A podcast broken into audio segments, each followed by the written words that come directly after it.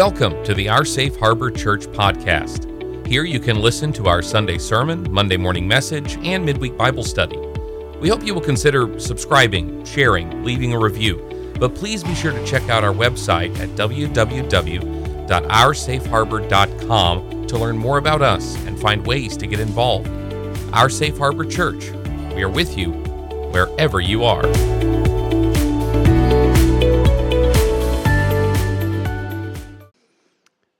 Church. I've, I've been asked by a couple people why I wasn't dressed up for July the 4th. I am. and besides, we, uh, uh, the British are also red, white, and blue, so remember that one. Anyway, you guys copied. What I'm saying. It's probably copyright infringement. Um, thank you for all of you. If you're watching this live or this week, this is um, very current. Thank you to all of those in Georgia and all over North Florida for coming out to meet me and being a part of this. Uh, two of the house churches in the New Smyrna Beach, Port Orange, South Daytona area actually predate our, our Safe Harbor Church by some time. Many of them have been listening to me back in Colorado or back in Michigan. Others uh, had found these groups on their own, but now they're linked in with us. And it was just so neat to find all of those folk. And also, Thanks to Mark Barrows for doing a great job last week, for coming down from uh, the metropolitan Byesville, Ohio, to the small town of Nashville, Tennessee. Uh, I appreciate him slumming with us. if you've ever been to Byesville, I'm not sure you even knew you were there. Uh, but they do an amazing work there and have for the longest time. Well, you say you want a revolution. It, this isn't uh, going to be about the Beatles. That's not the point. Although the Beatles really launched a countercultural song there. Because when they wrote that, there were people saying, We want a revolution. And they were carrying little pictures of Chairman Mao and the Little Red Book. And they were talking about how we need to be a part of you know, the Soviet Union's philosophy and such. And John Lennon, who was becoming a conservative, but not a Christian or a believer in any sense of the term, uh, wrote about, you know, no, you, that's, you, you don't get it this way. This is a wrong way to do a revolution. But it's not about the Beatles. Well, is it about the American Revolution? For our visitors and our, our viewers from outside the United States, of whom we have quite a few, you need to know this is not going to be about America today, and it's not about, going to be about that revolution today. The, um, we decided to use this week to start this this launch. But no, it's, it's a lot bigger than that. But tell you what, what we will do is we'll key into the American Revolution to get started on this, all right? Um, um, some people call it the Revolutionary War, some people call it the war against a perfectly good king. I won't quibble, but I can remember, I can remember when our, our teacher had us memorize a poem. And it was a poem about the Revolutionary War which seemed odd to me. And I, the, it'll stay in my head forever. By the rude bridge that arched the flood, their flag to April's breeze unfurled. Here once embattled farmers stood and fired the shot heard round the world. Ralph Waldo Emerson wrote that to, to uh, celebrate the bicentennial of his t- uh, town's founding. It was a powerful image. I do rem- remember wondering why we were memorizing the poem, but I also th- thought, well, there's that magical phrase, a shot heard round the world. I was probably no older than six or seven, and I was wondering, how does a shot heard around the world? Well, the reason the shot was described that way is because it started a chain of events that would lead to the establishment of a separate, free United States of America. And it would encourage the growth of other democratic movements around the world. But that's not the first time that a movement occurred or an event occurred that was described as changing the world or revolutionizing the world or even more strongly, turning it upside down. In Acts chapter 17, starting at verse 5, but the Jews were jealous, so they rounded up some bad characters from the marketplace, formed a mob, and started a riot in the city. They rushed to Jason's house in search of Paul and Silas in order to bring them out to the crowd. But they did not find him. When they did not find him, they dragged Jason and some other believers before the city council, shouting, These men who have caused trouble all over the world have come here now. And, and Jason's welcomed them into his house. They are all defying Caesar's decree, saying that there's, there's another king, one called Jesus. When they heard this, the crowd and the city officials were thrown into turmoil. They made Jason and the others post bond and let them go. Well, what's going on here? How can, how can just teaching special love and loving Jesus and loving your neighbor cause riots? Well, we know about riots. We've had riots in this country. I've seen riots in a lot of countries, and many parts of France, as I say this, are on fire today. And more seems to be spreading to Belgium, the Netherlands, and the like, or at least is feared to do so very shortly. Is that what's going on here? No. No, this is something even more fundamentally powerful than that. Because remember the charge. These men, here in the NIV, it says has caused trouble all over the world. Other versions will say has turned the world upside down or has thrown the world into confusion. And what was it? They say Jesus is king. Hmm. Well, you see, all over, all over Rome and the Roman Empire, you would see the equivalent of modern billboards. There would be a pole, and then there'd be a hanging on it, sometimes of cloth, sometimes it would be carved into something. They had all kinds of different ones of these, but it would say, Caesar is Lord, Caesar is God, Caesar is king. And so, whenever Christians walked out saying, we have another king.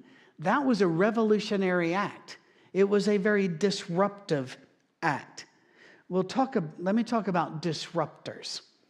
And this one, we're going to play a little bit with psychology, but don't worry, we're coming right back, all right? Our minds process visual information uh, very uniquely. It's according to how you're wired. We process all information that way, but let's stick with the visual. When people are in a crowd, there are three types of broad uh, reactions, or, or, rather interpretations. When you look at it, some see a wall. You know, they're in a crowd, they see a wall. These people often suffer from claustrophobia.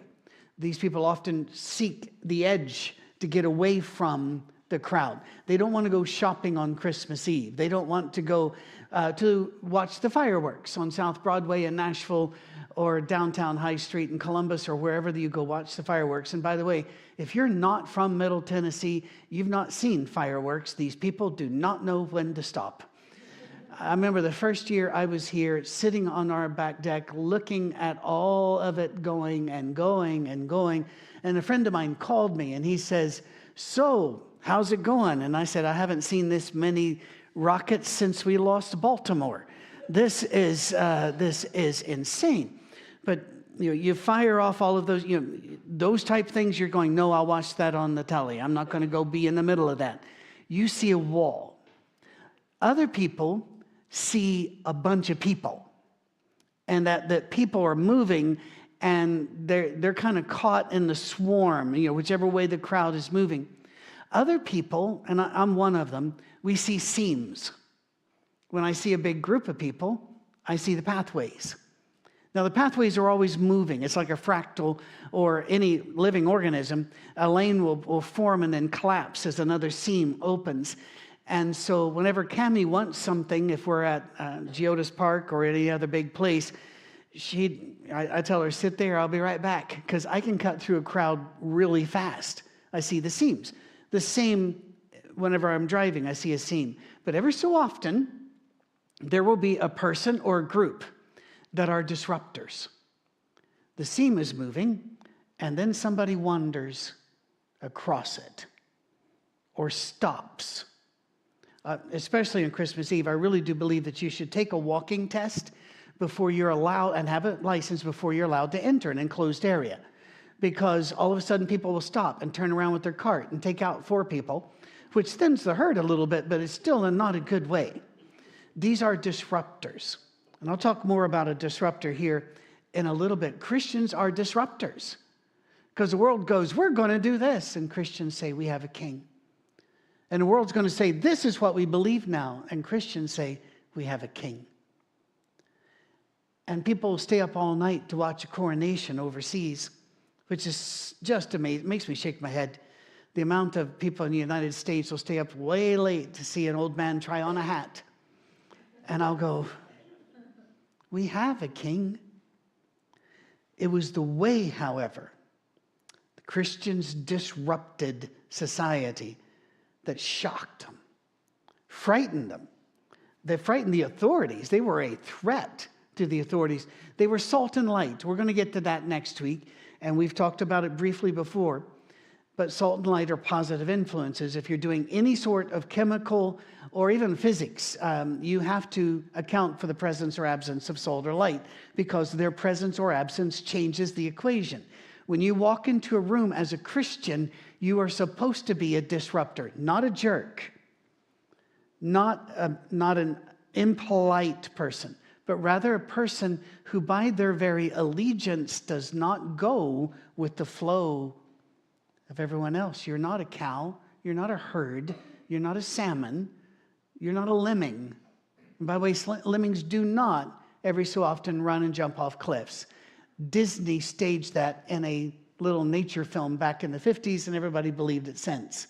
Lemmings are smarter than that. That well, than the people that believe they jump off cliffs, I guess, but still have to throw that in, Mr. Science.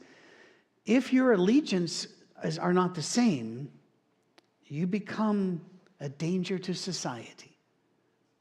Now, think about it. If a young person gets up six o'clock in the morning to go to their job, we say, Wow, they're a real go getter. That's amazing. If they get up at six o'clock to pray, we say, well, That's crazy. Christianity is portrayed as a hostile thing. Sadly, it hasn't been all that hostile. It tends to jump on a lot of wagons that are going everywhere else in society. But again, without being a jerk, you can live your life in love and overflowing with love while still saying, I, I have a different king. People have tried to make Jesus into their own image for their own purposes since the Gospels were written.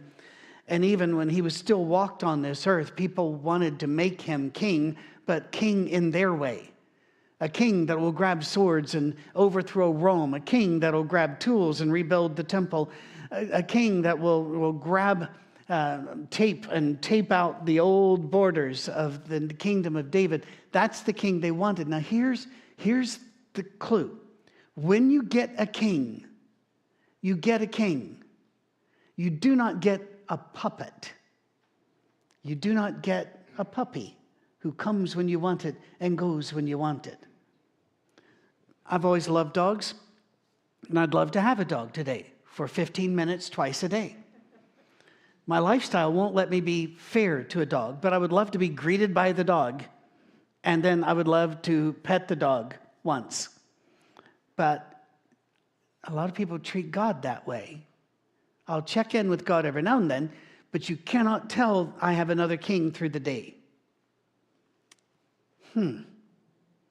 In John 6, after Jesus feeds 5,000, he gets the apostles to get in a boat and get him out of there. Why? Because people thought, we got a king now that'll feed us. And friends, I don't know that we'll ever learn. As we enter into another interminable presidential election cycle here, which has not ended since the 1980s at least, we will be promised bread. We will be promised we're going to be fed we will be promised that we will be cared for, loved by our kings in DC, London, Paris, wherever it is, The Hague, and they never do. After a while, we need to realize we don't need to be fooled again, but we have a king, a real king. People always vote with their own pocketbooks and their own stomachs, even when it never turns out like they're promised. It would be far better if we voted with our head and our beliefs, but maybe that's asking too much for everyone, but it's not asking too much from us, is it?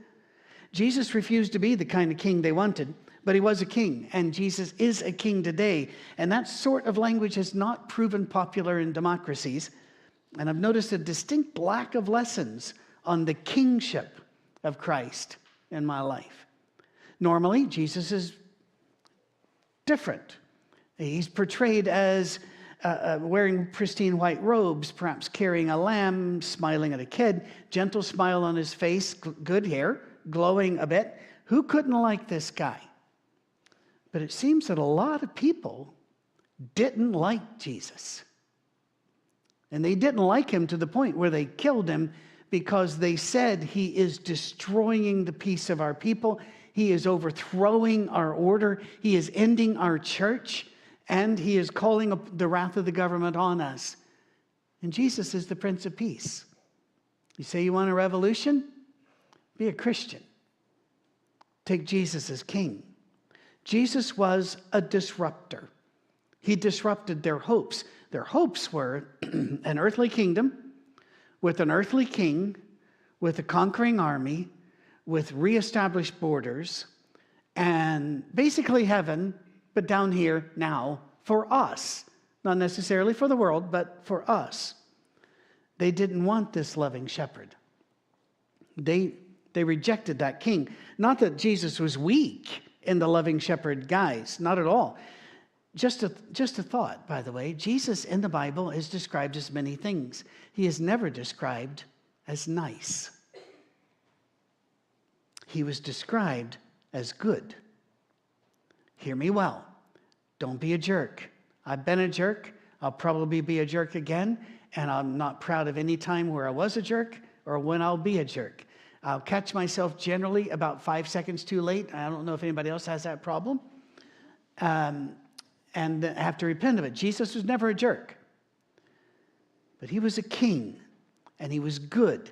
Good is better than nice, but good is a mixture of velvet and steel, and you have to get the mixture right.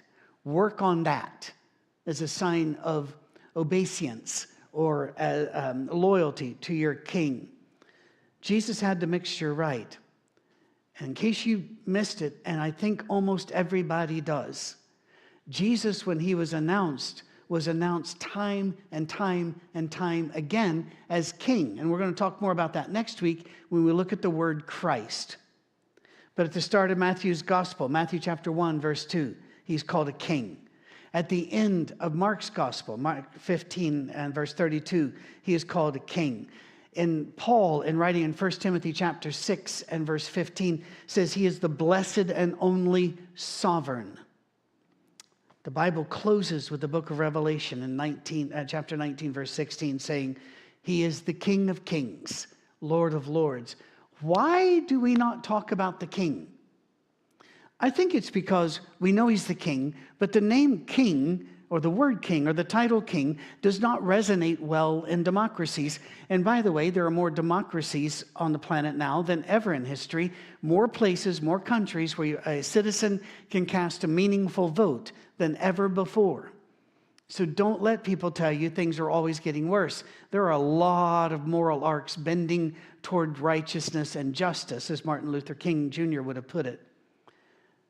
Jesus is king and his people need to be about the task of obeying their king and preparing the land for him.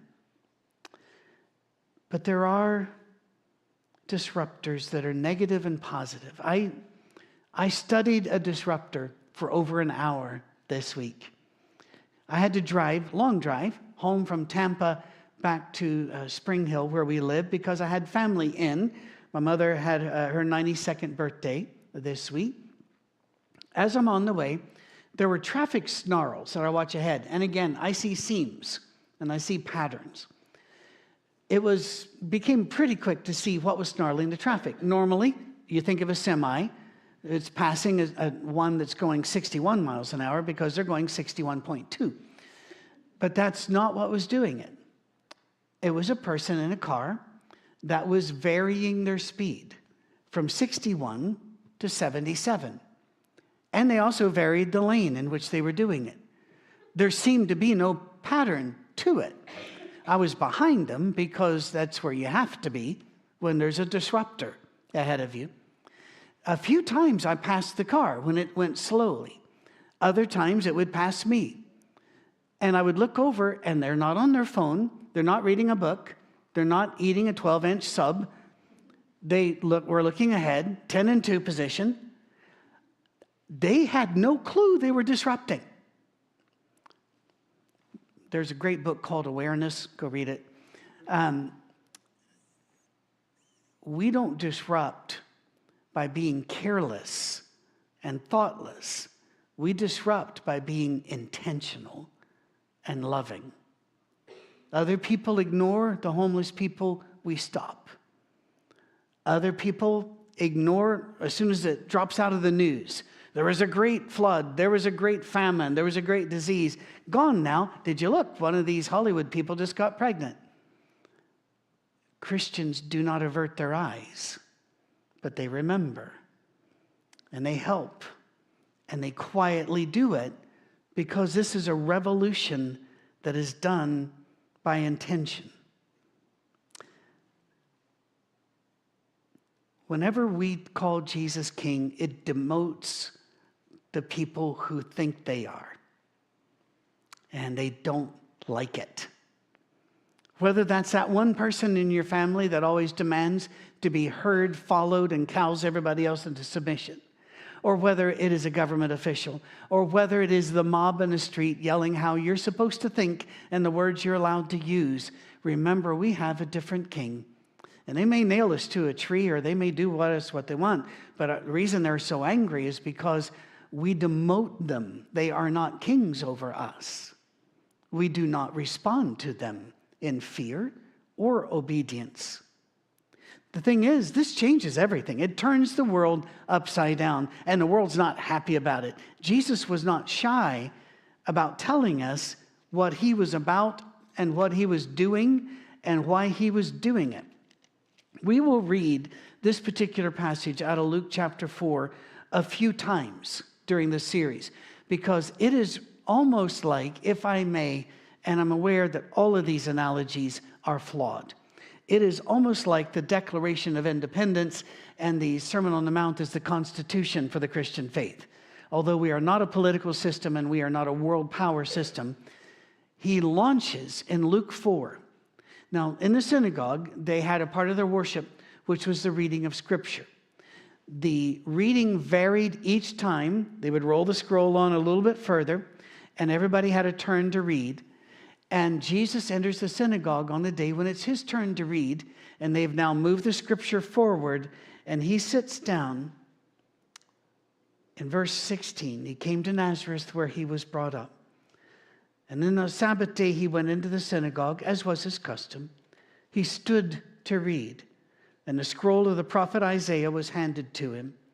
Unrolling it, he found the place where it is written, The Spirit of the Lord is on me because he has anointed me. Who do you anoint?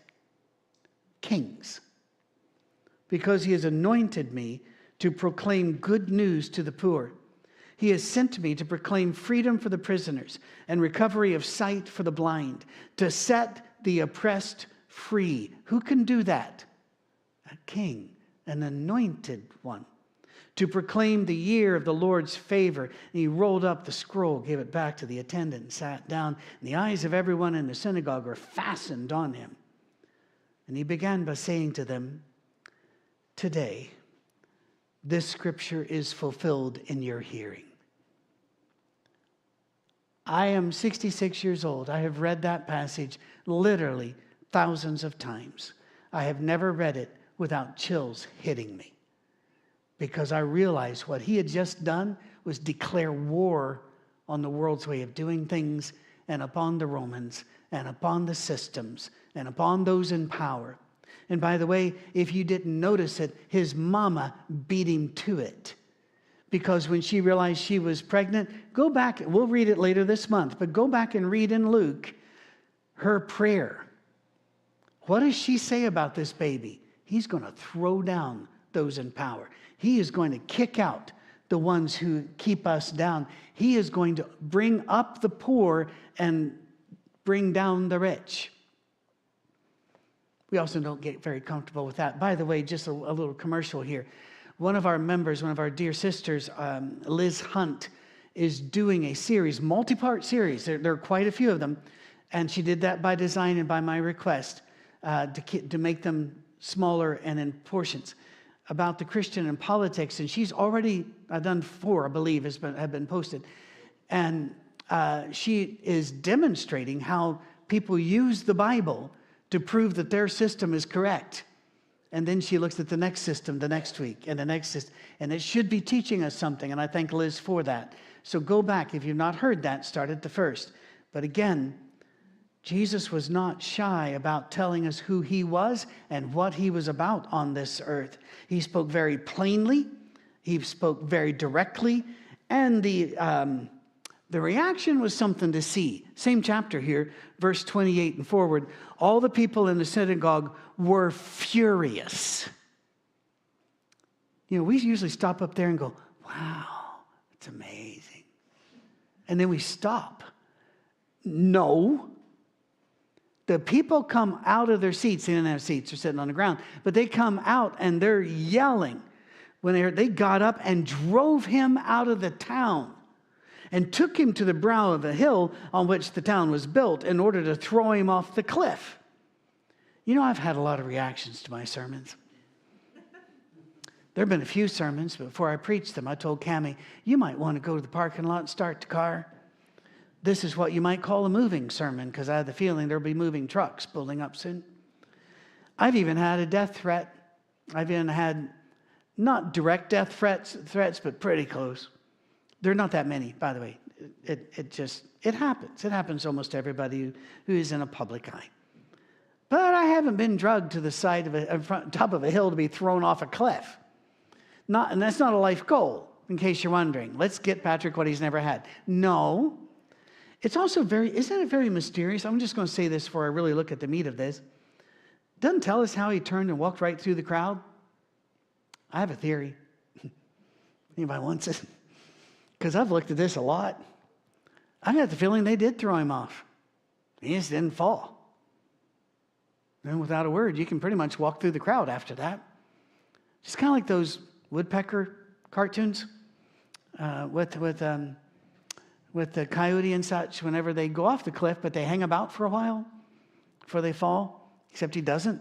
I can't think of any other way because he's not going through with his fist. How do you go through a crowd trying to throw you off a cliff with no violence? I think you might impress them a little bit. But he didn't hit them. They were furious because they understood what he was saying. Do we? What will our reaction be? Will we be furious or will we, like in that terribly sad poem when Jesus came to Birmingham, merely pass him by? Matthew is the gospel that most often depicts Jesus as a king and also as a type of Moses.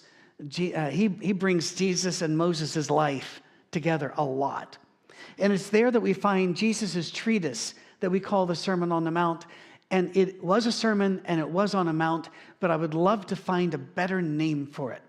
Because this is, this is a declaration of war against the world, but a war waged with the weapon of love and sacrifice and generosity, sharing our goods, sharing our lives, even with those, as our dear sister said in that wonderful greeting today. Thank you, Sister Simon. That um, even with those that don't like us, and even those we don't like, we love and we share with. I've often, what do we call it? The words of God's kingdom, the announcement. How about the revolution? The revolutionary treatise.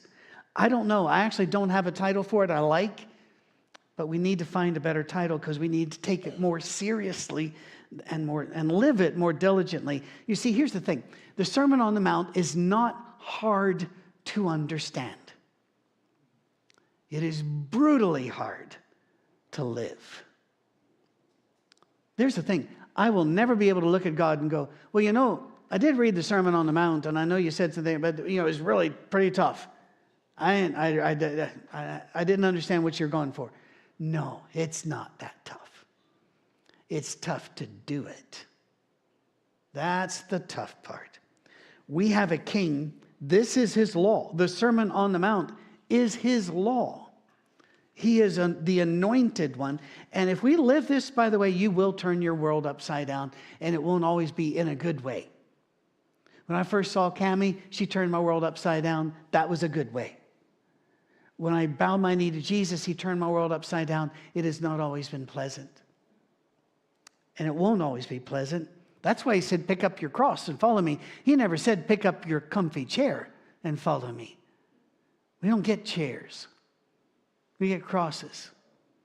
At every stop, people were very kind. How can we pray for our safe harbor? How can we pray for you? And when people pray for me, I have the same three things health, wisdom, and strength for the journey. That's really, I don't want to let God down. But one of the things I remember, He didn't give us chairs, He gave us a cross. Get up and carry. Go, go. And I pray God that He lets me work longer, and I'll keep going as long as He does. Look at the way Jesus started this, this sermon. We all know it. It's called the Beatitudes, which is a church word for we're going to make sure nobody in the world knows what we're talking about. Some people say Beatitudes just means the blessings. Doesn't help either. It really does not. Because when you read this, I challenge you to find where the blessings are, because as soon as you do, you'll find who's not being blessed. And then I've heard all my life people say, well, now the word blessed really means happy. No, it doesn't. It doesn't. That's close, kind of. Maybe joyful and hope together would be a way to do it.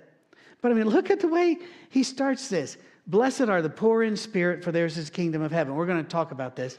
Blessed are those who mourn, for they'll be comforted. Blessed, I'm reading this like people read it with no intonation or care. Although our reader today did a good job, didn't she? You notice that? Excellent. Blessed are those who in hunger and thirst after righteousness, they'll be filled. Blessed are merciful, those be shown. Mm, okay. Blessed are pure in heart, they'll see God. Blessed are peace. That's how we do this. But imagine reading this, just saying this part, and Jesus looking at the group saying, Any questions? yes. I have questions. Sure, we have questions. People have questions. Yeah. We've, we've tried to tame this language, we've tried to make it reasonable, clear, simple. We've defanged it. I even remember a book written years ago by, I think it was Robert Schuller, The Be Happy Attitudes. Really? I'm not really sure about that. Churches have made it harmless. And they've certainly not demanded that their people follow this. We demand certain things in churches, don't we? We want you to be baptized in a certain way. You need to be organized in a certain way. You need to sing in a certain way. You need to believe these things about God. And I keep hearing all of that. And then I'm going, but what about what Jesus said? When do we get to what Jesus said? If we demand our people live the Sermon on the Mount, we're going to have struggles with our people because we're going to have struggles with ourselves. Isn't that true? Isn't that honest? How hard is this? It's disruptive. It gets into the seams and it collapses the seams. It confuses the movement. The salmon run now becomes an eight way thing, it becomes a five point intersection, not a one way thing. Well, let's have a quick look. All right, just a quick look. I'm looking over at my time. that was pretty optimistic, wasn't it, Dave? Yeah, Dave's superpower is not hurting me because uh, I, I make his life tough, I'm sure. Blessed are the poor in spirit. Well, churches have traditionally said, and in fact, I checked several commentaries are still saying it. This means blessed are those who recognize their own spiritual poverty, because then they'll turn to God. No, no, it doesn't at all. And it's in here if you'll take a look at the other version of the Sermon on the Mount, oh, yeah, there are two. It's in Luke 6. He, it's not phrased the same way.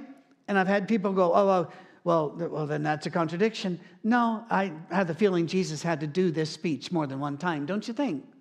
How many times do you think he had to say it to different places? He couldn't just put it on the internet back then. So, but Luke 6 and verse 20, looking at the disciples, he said, Blessed are you who are poor, for yours is the kingdom of heaven. So it's not poor in spirit there, it's poor. That word in the Greek means poor. No money or food. Well, in fact, let's let's just take a look at all of this. 17 forward. He went down with them, stood on a level place. So this is the sermon on a level place. A large crowd of his disciples were there, and a great number of people from all over Judea, Jerusalem, coastal regions around Tyre and Sidon, who had come to hear him and to be healed of their diseases. What do we want from a king? Comfort, peace, safety, and food. Whereas in Romans, bread in the circuses. Give them free bread and keep them entertained. Those troubled by impure spirits were cured, and the people all tried to touch him because power was coming from him and healing them all. And looking at his disciples, he said, Blessed are you who are poor, for yours is the kingdom of heaven. Blessed are you who hunger now. Notice the change?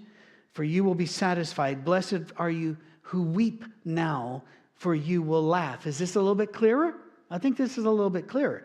Blessed are you when people hate you, when they exclude you and insult you and reject your name as evil because of the Son of Man. Rejoice in that day and leap for joy because great is your reward in heaven, for that's how their ancestors treated the prophets. But woe to you who are rich. Oh, wait, there's another side of this. There's an, there's an obverse side to the be happy attitudes.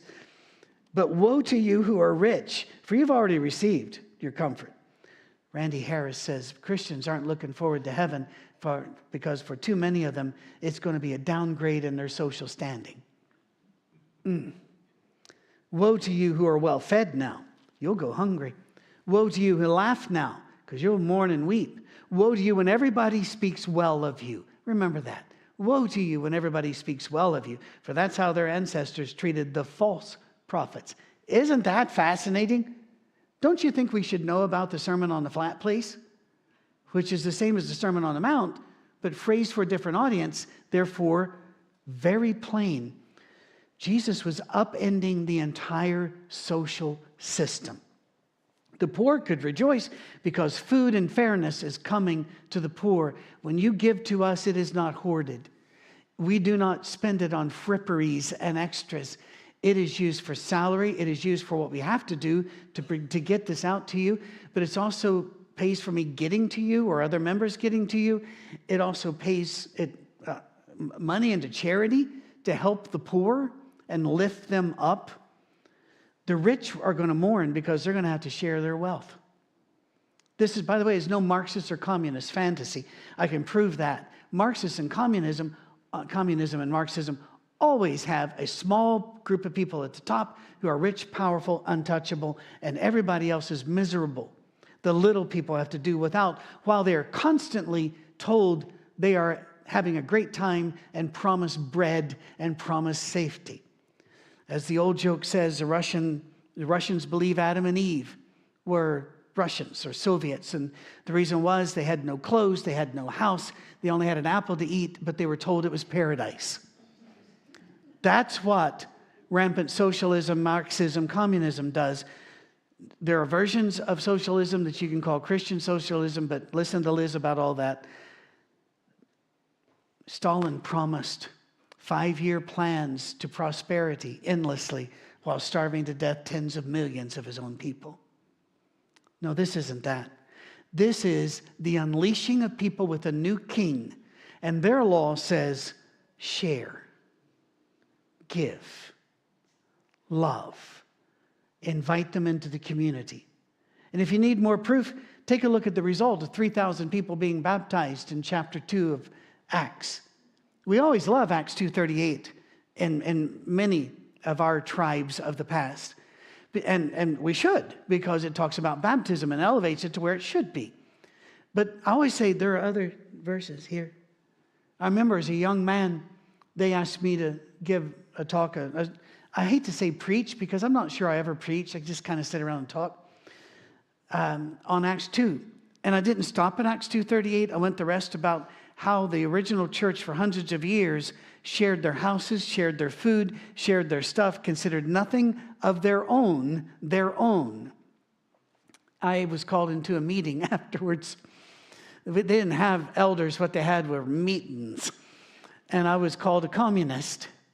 I was also called a Yankee, which is technically incorrect. But anyway, also communist is very incorrect. But the thing is, that's how people react, even in Christian faith, whenever you say, you know something? The dollar in your wallet doesn't belong to you. It just doesn't. Now, what are we going to do about this? How are we going to share? Open hands, open hearts. That's what our King requires. And that's how we're different than the others. And by the way, if you think the world's getting terrible, and there are terrible things, absolutely.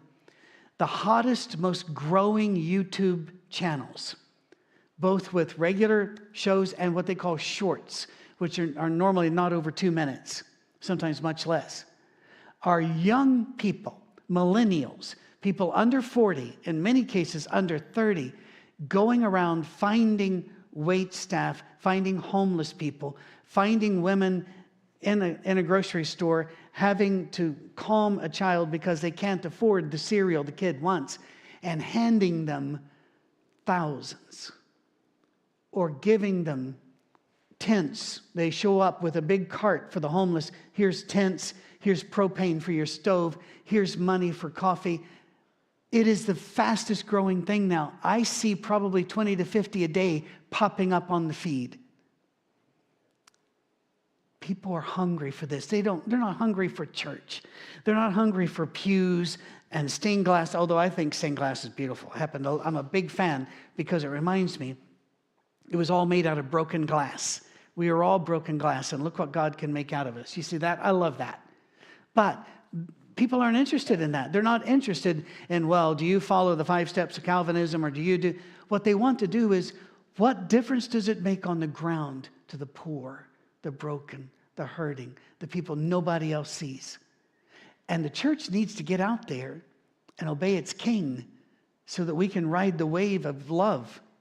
So look at Matthew 1 through 10 again, and I know my time has hit the end.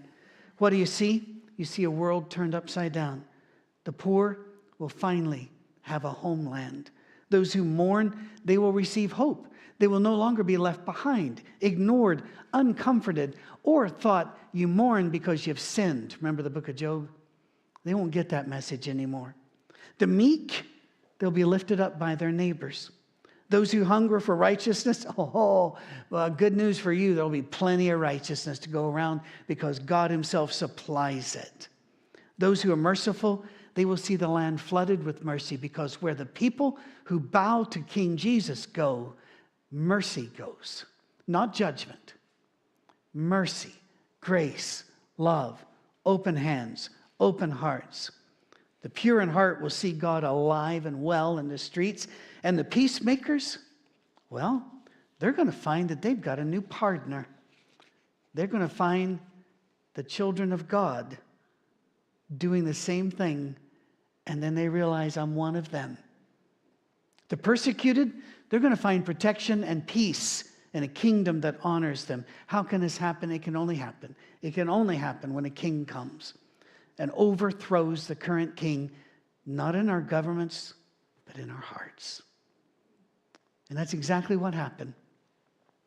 That's why Herod sent soldiers into Jerusalem. That's why the leaders of the temple demanded Jesus be killed rather than have him cost them their jobs and their power. Jesus is still in the business of overthrowing kings. He's still in the business of sending out streams of heaven on this earth, disruptive streams. He's just gotten started. You say you want a revolution? Boy, I have news for you.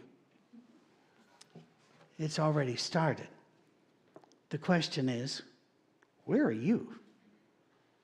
Let's think about that this week, this month rather, as we deal with you say you want a revolution. Thank you for being with us. Thank you for allowing me to go on past the 30 minutes. I'm assuming you're still tuned in. Uh, if not, here's the deal though we still have to love you. How's that worked out? And we do love you.